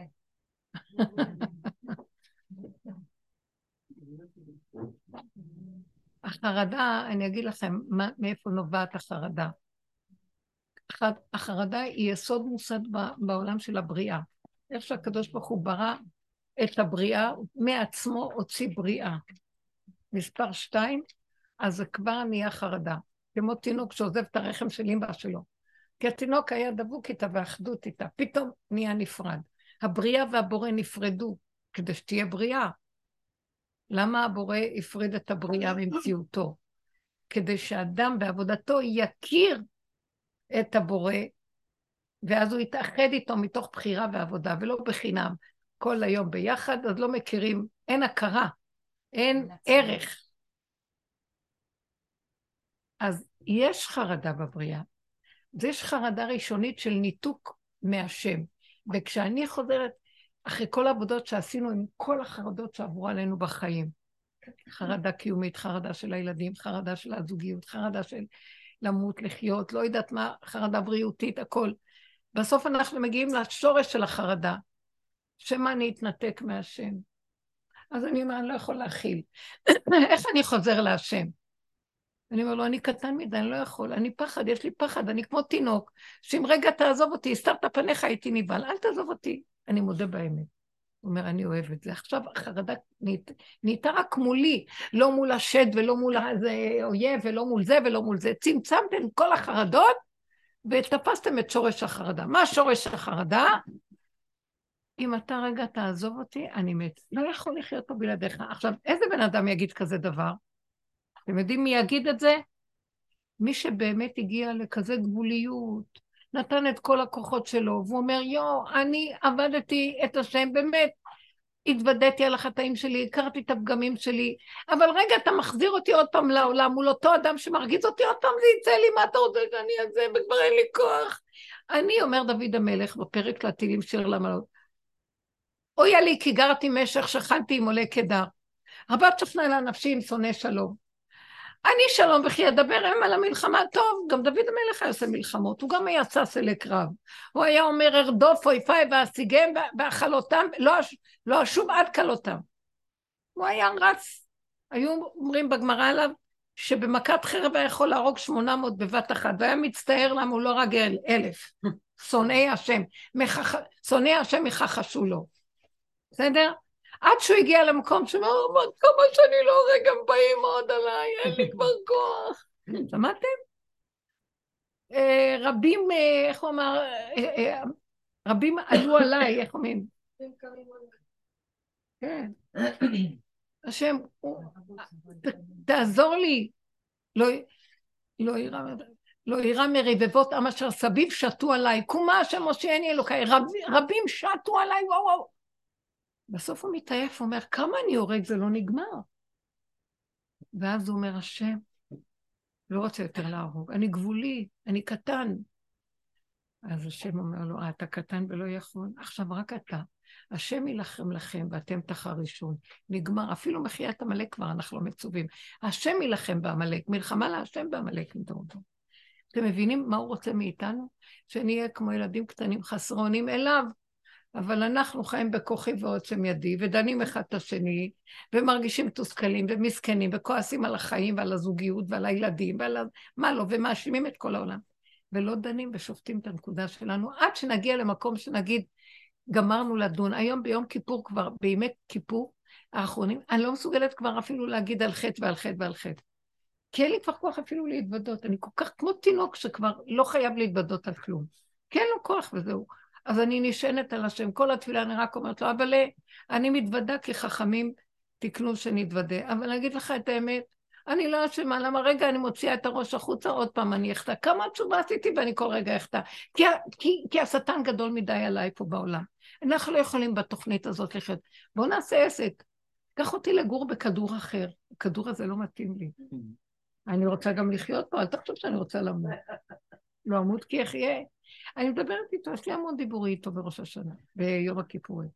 יום הכיפורים, אני אומרת לו, כבר אין לי כוח, כמה אפשר לצעוק, כמה, אפשר- כמה יותר מהסליחות שעשינו, כמה אנשים נותנים צדקות, כמה, את- עם ישראל כבר על הגבול שלו. בסוף בא כזה דבר עלינו, מה אנחנו יכולים לעשות? ואז עוד נפחד, נגיד לו, אבא, אל תגזים, אנחנו כבר לא יכולים כלום. אתם תדברו עם השם ותגידו לו גם לפחד, אנחנו, קח ממני את הפחד. ככה לא יכול. אני נזרק עליך, רק עליך, לא מכיר אף אחד, רק אותך. בוא נממש את הדבקות בבורא ונגיד שרק אותך אנחנו מכירים. את זה הוא רוצה לשמוע מאיתנו, אז הוא ייקח את הפחד. כל עוד שאני עוד חושב על ההוא ועל ההם ועל ההם, אז אני מפחד מהם. אה, אתה שולח את מבטח- מבטחך על זה ועל זה? לא, כי מתו והרגו ודברים קשים. אני לא יכול לפתוח את המוח, תינוק לא יודע, יותר טוב לי. אבל התינוקים נפלו בפח הזה שכולם שולחים סרטונים אחד לשני. אז מה אכפת לך מה כולם עושים? מה את עושה? פשוט לא להקשיב, לא לפתוח. רק מינימום. רק ש... מינימום. אני רק כדי שיישאר לי איזה משהו שכאילו, או סיבה באה ואומרת לי, אבל אל תצדיקי את זה. אל תצדיקי, שמעת? אל תגידי לו אני לא אני, אם אמרת זה את. אל תגידי לי לא. כל הילדים הקטנים, אנחנו הטיקטוקים לילדים קטנים לא, שלחו להורים, להורים. לסגור שילדים נכנסים לפיילוט. אין לי דבר כזה. אז זה ככה, ככה התרבות פה. מה התרבות? פותחת הכל, אחר כך אומרת, גשר, פותחת הכל, נשבר הכל, בונים בתי חולים. במקום לטפל בשורש, למה נשבר הגשר? הגשר שבור וממשיכים ליפול. ואז אנחנו אומרים, לא, עכשיו תגידו להם לסגור. טוב, אנחנו לא, אתם לא קולטים, אני אומרת, מי שיגיד לי עכשיו משהו, ויגיד, אבל הם אמרו, אז אני רוצה להגיד לכם, יצאנו ממצרים? לא יצאנו ממצרים, אנחנו תחת שליטת פרעה. מה, מה את אומרת לי? אבל הם אמרו עכשיו. לא, מי. זה הם לא, שאמרו? לא, אני מדברת על רובד אחר, אין הם יותר. מה כל כך לא ברור פה? אנחנו ברור לנו, אבל הסביבה שלנו... אני, אם ברור לי שאין יותר, אז גם אין סביבה. גם על זה אני לא אקשיב. לא, אין שום דבר. את הראשונה, ואחד כמוך ועוד עשר כמוך, גם המשפחות יתחילו להפסיק. זה, עוש- זה עושה השפעה, זה יוצר מציאות. היי, יש לי שאלה, כבוד הרבנית. יש לי חברה שביום שישי ההורים צוחקים, אני צוחקת, ביום שישי בערב הבנות שלי הלכו לבית כנסת. ממש מעניין אותי, השם יסלח לי, לי נורא קל סגור. לסגור את המוח בדברים? אחרים. הילדות שלי הלכו לבית כנסת, זה לכביש. חלשה. כמעט מתתי עד שהם חזרו. איך? ואני, לא, זה לא קשור למה שהיה. עוד פעם, פעם, אה, מה היה? יום שישי בערב הבנות שלי הלכו לבית כנסת. עד שהם חזרו, מתתי פשוט. מחרדות.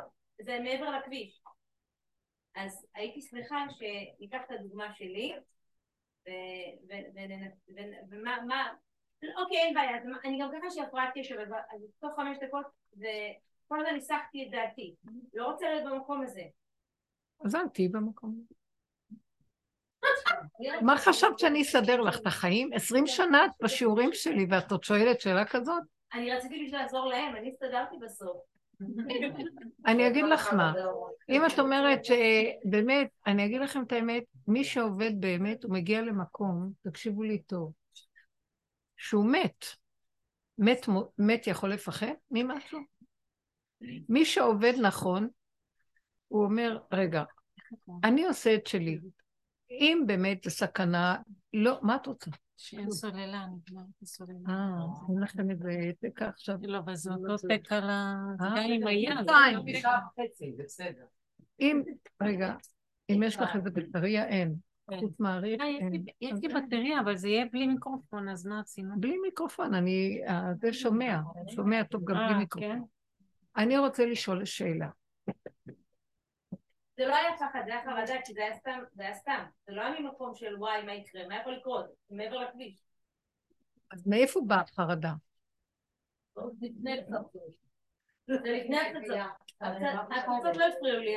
אז רגע, נניח הגיעה חרדה. למה שלא תפרידי את הילדות מהחרדה ותגידי, זה קשור אליי, זה לא קשור אליהן. ותעלי את זה להשם ותגידי לו, ריבונו של עולם. שוכב בתוכי פחד תהומי. ועוד פחד שבא לי מ... אה, זה פחד, זה פחד מאוד מאוד תהומי. כל כך הרבה פחדים שאם אני אגע בהם, קודם כל לאישה יש פחד יותר מאיש. היא מפחדת מהגבר, מפחדת מהזכר, היא מפחדת, מפחדת, כן? היא מפחדת מ... זה, כמו, ויש תת-הכרה. שהיא שבויה אצל הנחש, אז. יש משהו בזכר מבחינת הנחש, ככה היא רואה אותו והיא מפחדת. זה איזה זיכרון קדום שיש בתוך האישה. איש משולל מזה, הוא פחות מפחד מאישה, כי אישה היא כאילו שבויה של משהו במערכת, יותר קורבנית, היא יותר, יש לה יותר פחד. הפחד הזה צריך לעלות להשם ולהגיד לו, מה אני אעשה? מה אני אשמה? זו המערכת שלי. שנים של קורבנות, שנים של התעללות, שנים שלא הייתה תודעה של דעת לנשים, ישבנו בחשיכה, תביאי את השם, תעוררי אותו שירחם עלייך, אבל תגידי לו, אני לא שולטת בזה, זה דבר שקורה לי.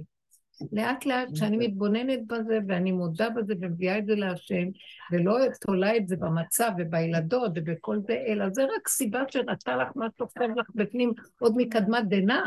וכשאת מעלה את זה להשם לאט לאט, זה הוא מטפל בזה, שמת על זה פנס, בחורים ובסדקים, שמת על החיה שמקננת שם בחושך פנס, אז אחר כך לאט לאט החיה הזאת היא דמיונית, היא לאט לאט תיעלם, כי שמת עליה פנס, היא גדלה מהדמיון של החושך, אבל כשאת שמה פנס, ולאט לאט את רואה, לא, אין שום דבר, אין לו דובים ואין לו יער והכל בסדר. הצעקה הפנימית על לעמוד מול הדבר מאוד מאוד עוזר. וזה חוזר עוד פעם, כמה שזה לא יעזור. אני סיפרתי כמה פעמים, שבכוונה, בדרך של רב אוטר היינו בכוונה הולכים לכל מיני מקומות שעולים לנו התוואים, והיינו, הוא אומר, היה אומר, אל, ת, אל תכעסו על התוואים, תסתכלו בהם ותודו בהם, אבל זה קשה לעמוד מול הכעס ולהגיד, אני כועסת, אני חייב, וזה אני, זה לא השני, תגיעו למקום הזה. פחד. אני זוכרת שאמרתי לכם שהיה איזה יער על יד הבית שלי, כל הזמן אני מסורשת את הסיפור הזה שלך, הרבנית. ותקשיבו, משוגע, משוגע. לקצה השני. אבל כזאת עבודה של, כאילו, אם אני חיה, למה לי חיים אם לא להיכנס בעבודה? בשביל מה החיים האלה? מה? כי אני מגדלת ילדים, יש לי, כל המערכת בנויה, אבל זה לא היה העיקר. העיקר זה לתפוס נקודה שקורית לי, שהמערכת מעוררת אצלי ולראות מה צף לי. וזה כלל מאוד גדול בתוך העבודה הזאת. ואז ראיתי שיש לי חרדה ופחד. הייתי, אמרתי לעצמי, עשיתי הליכה, ובכביש יש אור, אבל כשיורדים כמה צעדים למטה לתוך אה, הוואדי, שם אין אור, וזה חושך, ויש שם עצים, ולילה וחשוך, וזה מוביל אה, שני קילומטר, קילומטר וחצי, לכפר אה, ערבי שבסוף השביל, שועפאט.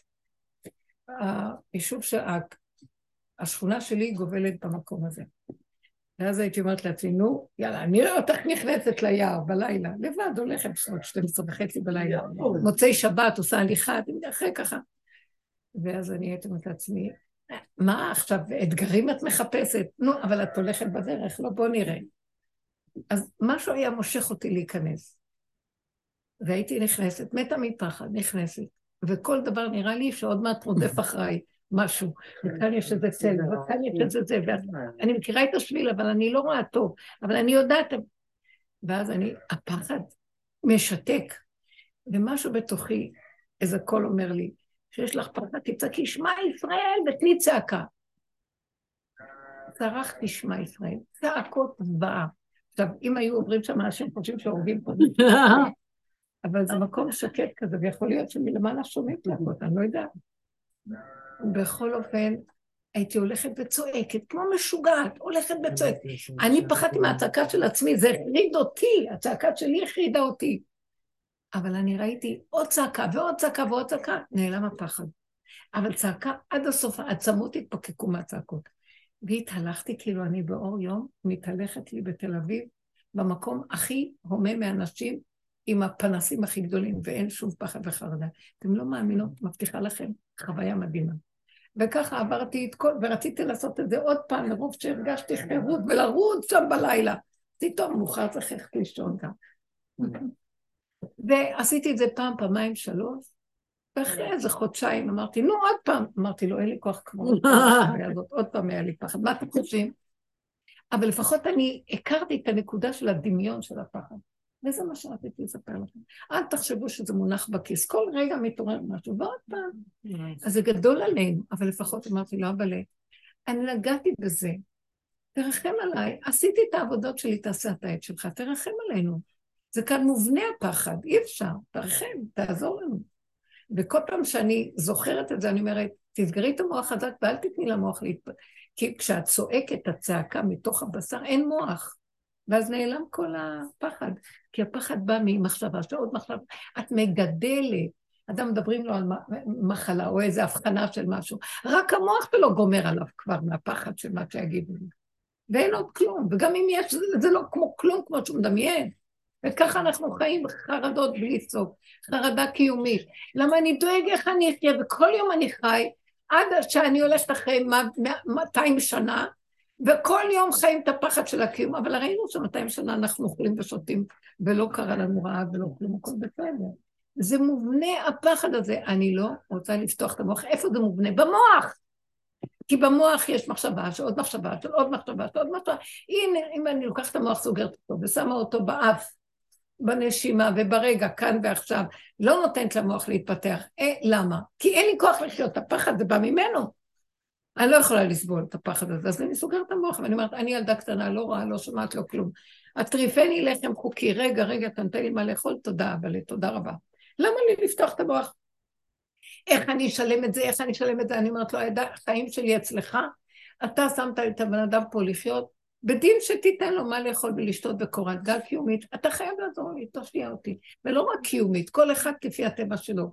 אם יש לי בדרגה של אה, נסיכות, הוא ייתן לי לפי הנסיכות שלי, כי ככה הוא ברא אותי. אתם מבינים? אבל בהגינות, לא במותרות. רב אושר היה אומר, אם אתם צריכים משהו, אז הוא ייתן לכם, אל תחסכו. אבל שימו לב שזה לא יהיה מותרות, מה שבאמת אתם צריכים. לא בפינוקים ומותרות, מה שאתם באמת צריכים, באמת. זאת אומרת שגם צורך של, נניח, אישה יש לה צורך בעוד בגדים, לא רק בגד אחד או שתיים, זה חלק מהצורך שלה, היא צריכה למדוד איפה זה צורך ששייך למלכות שלה, ואיפה זה באמת שיגונות של אה, קנאת איש מרעהו ושיממון של קניות. אז היא צריכה להתבונן, וכשהיא מתבוננת והיא מודה אומרת, כן, זה מה שאני צריך לקיום שלי. רבי יהודה הנשיא היה אדם מאוד מאוד עשיר. לעצמו הוא לא השתמש בעשירות שלו לכלום, אבל הוא פרנס את כל העולם סביבו. בא אליו איזה בן עשיר, שנהיה עני, בן של הד... משפחה עשירה, שירדו מנכסיהם. והוא בא אליו ואומר, רבי, תפרנס אותי. אני, אני הייתי... אז הוא אומר לו, מה זקוק לך? הוא אומר, אני צריך בגדים נעים ואני צריך סוס לרכב עליו. הביא לו סוס. מה, אתה, אין לך כלום, אתה מבקש ממני מותרות? לא, זה לא היה מותרות בשבילו. הוא נתן לו כפי הצורך שלו, כפי שהוא היה רגיל במקום של המלכות שלו. ככה הבורא עולם ייתן לנו. אבל צריכים להתבונן, והוא הכיר שהוא מדבר אמת. שימו לב, אנחנו צריכים להתבונן בעצמנו, לשים פנס בחורים הזקים, לטרות ולשקול את מציאותנו ולהודות בשקר שלנו, וגם להגיד, אבל זאת האמת שלי, מה אני אעשה? אני מגיעה בסוף אחרי כל העבודות הגדולות שעשינו, ואני אומרת לו, אבל אבא, אתה יודע משהו? אני אומרת לו ככה, האמת הכי גדולה, אחרי כל העבודות הכי גדולות שעשיתי, שאני מתה מפחד, ואין לי כוח להכיל את הפחד. אז תראה מה לעשות איתי, קח את הפחד ממנו. אני מוסרת לך אותו, כי אני לא יכולה, עשיתי הרבה עבודות. ותרגלתי והבנתי והתבוננתי והסתכלתי בבחורים ודקים ודיברתי ומה לא, ובסוף נשאר אותו דבר, בן אדם לא משתנה. אתה יודע משהו? אז תראה איך לסדר אותי, אבל זה ביני לבינך. זה לא לפחד מזה או מזה מזה, זה פחד אליך. אז השם אומר, זה אני מסכים. אני לא באה אליכם בכעס למה אתם פוחדים, אבל למה אתם ממליכים את זה על הפחד שלכם ואת ההוא ואת הממון, ואת... למה אתם לא באים אליי? אין לי טענה למה אתם חסרים, אבל החיסרון צריך להיות אליי ולא לעולם. מזה באים לכם הפחדים, כי אתם סומכים על השני, על השלישי, על העולם. שמתם את מבטחכם בכוחות שלא יכולים להועיל לכם. אותי, אותי עזבתם מקור מים חיים, והלכתם לחצוב לכם בורות נשברים שלא יכילו המים. על זה יש לי טענה עליכם. תביאו לי את הג'יפה, תביאו את הביובים, תביאו את הפגמים אליי. אל תזרקו אחד על השני. אני נאמן להפך לכם את הלכלוך למתיקות. תנו לי את כל העבירות, יום הכיפורים. אני אהפוך את הכל לרחמים. חוט השני מתהפך לחוט אה, של שלג לבן. אני אעשה לכם את ההתמרת אנרגיה, כי אני אוהב להוציא חשיכה, אורה מחשיכה. תנו לי את החושך, אני אביא לכם אור. עשינו עסק? לא, אני, אני לא חשוך, אני מאוד מואר. אתם לא תסתתרו ממני. אני, השלב האחרון של התשובה האחרונה, אל תנסו להיות לי צדיקים, תודו בכל הג'יפה שרק יש, כמו יום הכיפורים, שמעתם? אין צדיק שיעמוד שיגיד, לא, אבל אני צדיק. ככל שאדם יותר צדיק באמת, הוא יודה בדברים הכי גרועים שחכמים כתבו לו להגיד. הוא לא יגיד סתם מהלשון לחוץ, הוא יודה שזה הוא, וליבו יישבר בקרבו. זה נקרא אדם, נכון. הוא אומר, זה קומה עליונה של דעת, וספרים, ובאמת, אני יודע, אני גאה עצמי. מה זאת אומרת? אפילו אם רק יש לו איזו מחשבה קלה של הדבר, הוא כבר דן את עצמו כאילו הוא כבר עשה את הדבר. אתם לא יודעים באיזה דרגות אדם בעל רמה דן ושופט את עצמו. מה הוא מחכה עד שהג'יפה שלו תצא החוצה, ואז הוא יעשה תשובה, אם בכלל? לא, עוד לפני, שזה בעודו באיבו. אתם הבנתם מה זה עם ישראל? אתם מבינים באיזה רמה נדרש מאיתנו להיות עם ישראל? עם של השם. ותראו איפה אנחנו יושבים. רק אומר לקשות אה, טול כעשה מבין עיניך, אני אומר לו, טול קורה מבין שיניך. מה אתה חושב לך? מי אתה? אנחנו עונים אחד לשני ואין לנו הכנעה. אין לנו הכרה שהשני שבא להגיד לנו משהו, זה השם שלח אותו. לא מי הוא שיגיד לי. אתם לא מבינים? כל מה שקורה פה זה לא כלום, זה רק בורא עולם עכשיו. הוא מחפש לראות אותנו, אנחנו הבנים שלו. ואז אני אומרת לו, אבל אל תפתח לי את המוח, אני לא מסוגלת בכלל לשמוע מה שהיה. גדול עליי, אני החלשה, אני עייפה, סוף הדורות. מה לא עבר עם ישראל? פוגרומים, אינקוויזיציה, שואה, חורבנות, בית ראשון, שני, זה בגנים שלנו. מה את יכולת להכיל? כל מה שקורה במדינה, כמה מלחמות, כמה אנחנו פה, 70 ומשהו שנה? כמה מלחמות. כמה קורבנות, מה? תגידו לו את זה.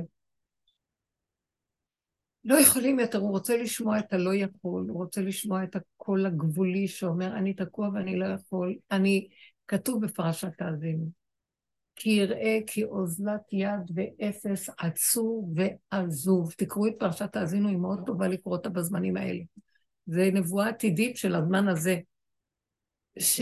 ואז אנחנו נגיד, היי אלוהים, עשו חסיו בו. איפה השם? אני רוצה רק לבטוח בור ולחסות בצילו, כי אין לי על מי לסמוך כלום. בנות, תתעוררו לכיוון הזה, וזה מה שאנחנו כל הזמן דיברנו. מה בעצם עשינו בשיעורים שלנו? חיפשנו, עזבנו רגע את השם, עזבנו גם את הספרייה של התורניות, ורק שמנו פנס בנינווה שלנו, ירדנו לחורים לזקים של השלילה שלנו. אני זוכרת שעליזה הצדיקה הזאת, היא לא הבינה מה עשינו בשיעורים, היא נורא צדיקה, היא באמת אישה צדיקה, היא לא מבינה על מה דיברנו, על איזה שלילה מדברים. אני זוכרת בשיעור.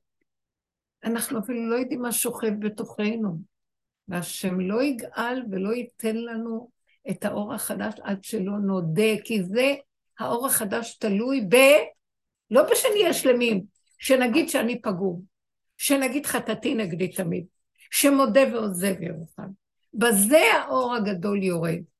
בזאת יבוא אהרון אל הקודש ופר בן בקר. תנו לי את המקום הזה שלכם, את החיסרון שלכם, אני אביא לכם יתרון ואור. זה העסקה שאתה רוצה לעשות איתנו, וזה לא ברור לנו. בגלות אנחנו לא עובדים ככה. כי אסור היה לנו לעבוד ככה. עבדנו בתוך עץ הדעת, ביתרון, בחיובי, בגדלות, בתורה, בדת, אבל אם לא נצלול למידות, זה כמו הזמן של לידה. זה לא תהליך הריון, זה לא עיבור, זה כבר הלידה. אין לאן לברוח. זה לעמוד מול החשיכה, ואין לך רק לשאת את עינייך להביך תשובות עיניים. אין לאן ללכת. וזה המקום של עכשיו. והמקום הזה, זמן הלידה זה זמן הביוב. הכל יוצא. זה המקום, ואת זה הוא רוצה, ושם הוא נמצא, זה אור חדש שיושב שם. זה לא דבר שאנחנו מתקבל על הדעת, אבל כי האור של הגלות הוא אור של חיוביות והסתרה וקטנות, והאור של הגאולה זה האור שהיתרון שלו שהוא בא רק דרך החושך. אתם לא יכולים להבין את זה? זה הגדלות שלו. שהוא רוצה את החושך, משם יבוא האור.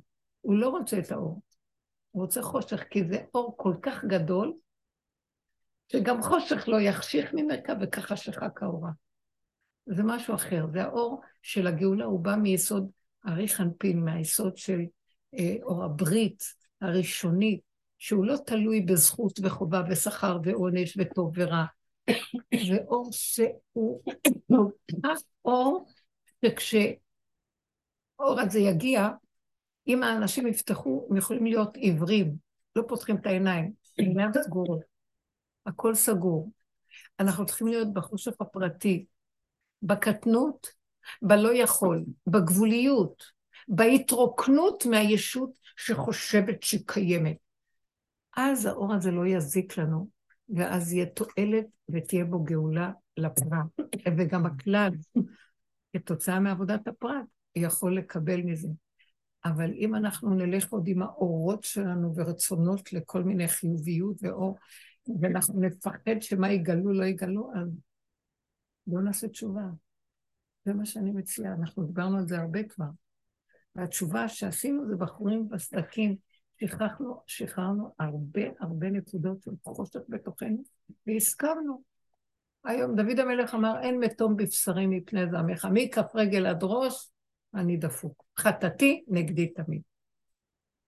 מי אני שיגיד לו, לא, אני משהו אחר ממך. הוא הקים עולה של תשובה. הוא מלכות בית דוד. אנחנו צריכים אדם כזה בעולם.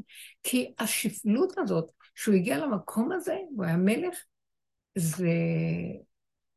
השם אמר, רק עליך אני רוצה לשבת. אתה המלך באמת, כי אתה מודה באמת.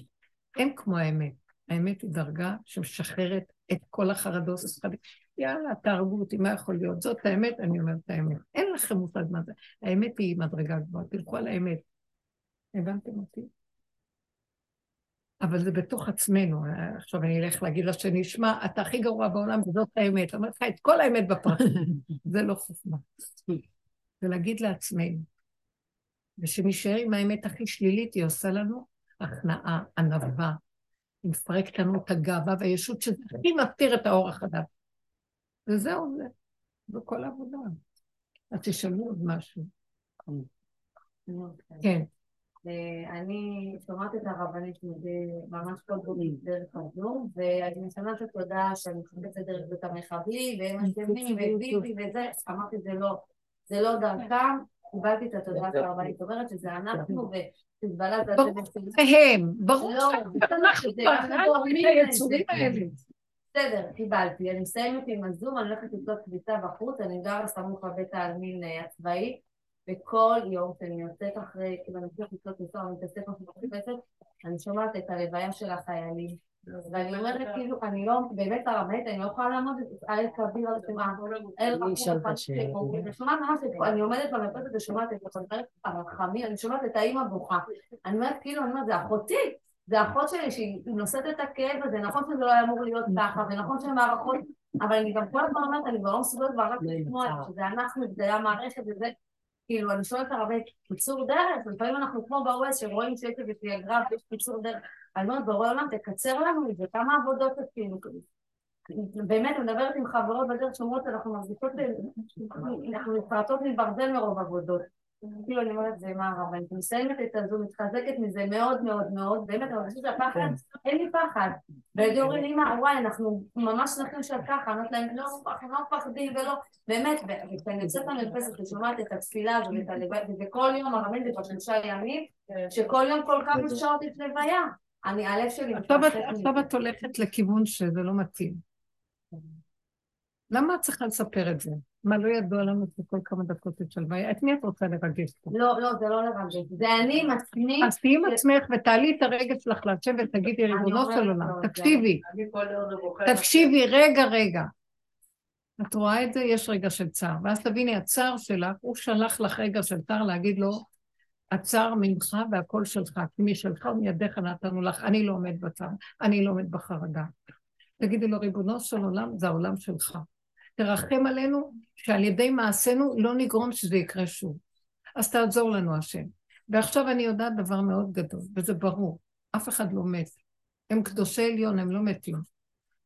אם היינו יודעים, כל הרובדים נמצאים פה, כל התד... אין לנו כלים להכיל את התדרים של העולמות. אם היה לנו כלים נקיים, היינו רואים את הנשמות חיות פה ושמחות.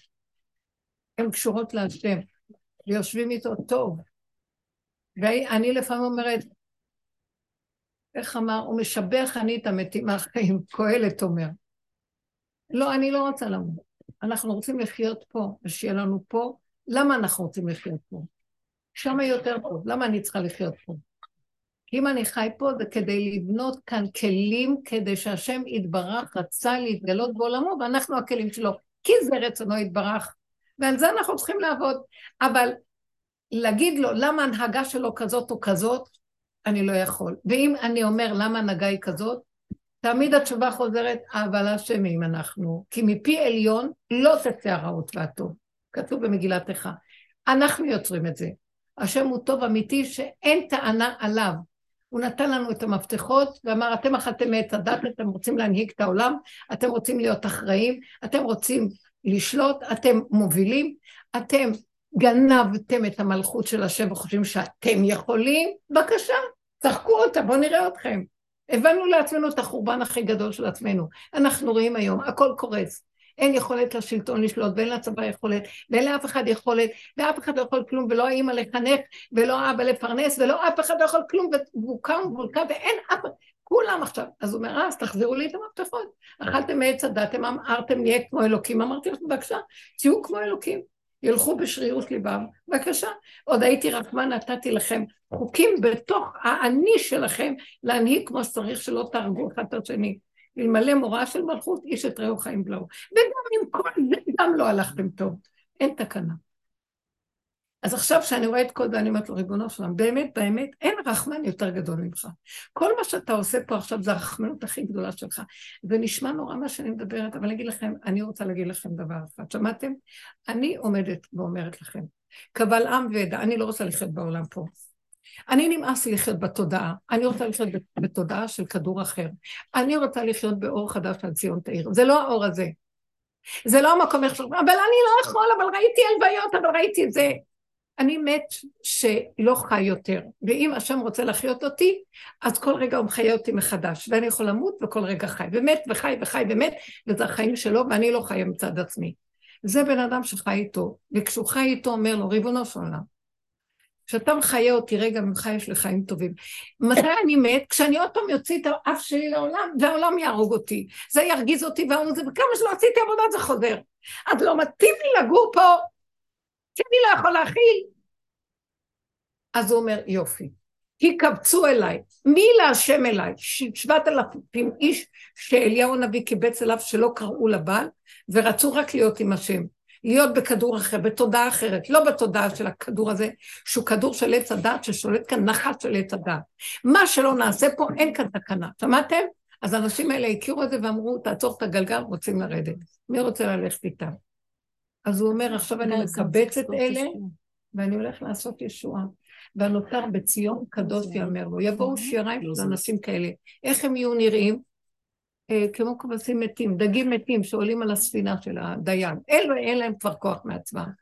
כאלה אנשים הוא רוצה. אז אתה רוצה להרוג, תהרוג, זה לקחת, תיקח. אין כבר כוח להתרגש מכלום. שמעתם? כשאת עוד אומרת לי, אני עוד מתרגשת, נכון, יש רגע שבאמת את עוברת, והלב כואב, אז רגע, אם הרגע הזה תהיי טובה, אל, רגע, רגע, אל תספרי לי את הרגע הזה עכשיו, כי זה היה רגע שכבר עבר והוא כבר לא קיים. מה הבאת להחיות אותו פה הרגע? עכשיו את עוררת לי את המקום שאני צריכה להתעסק עם המוח שלי כדי להסביר מה זה הרגע הזה.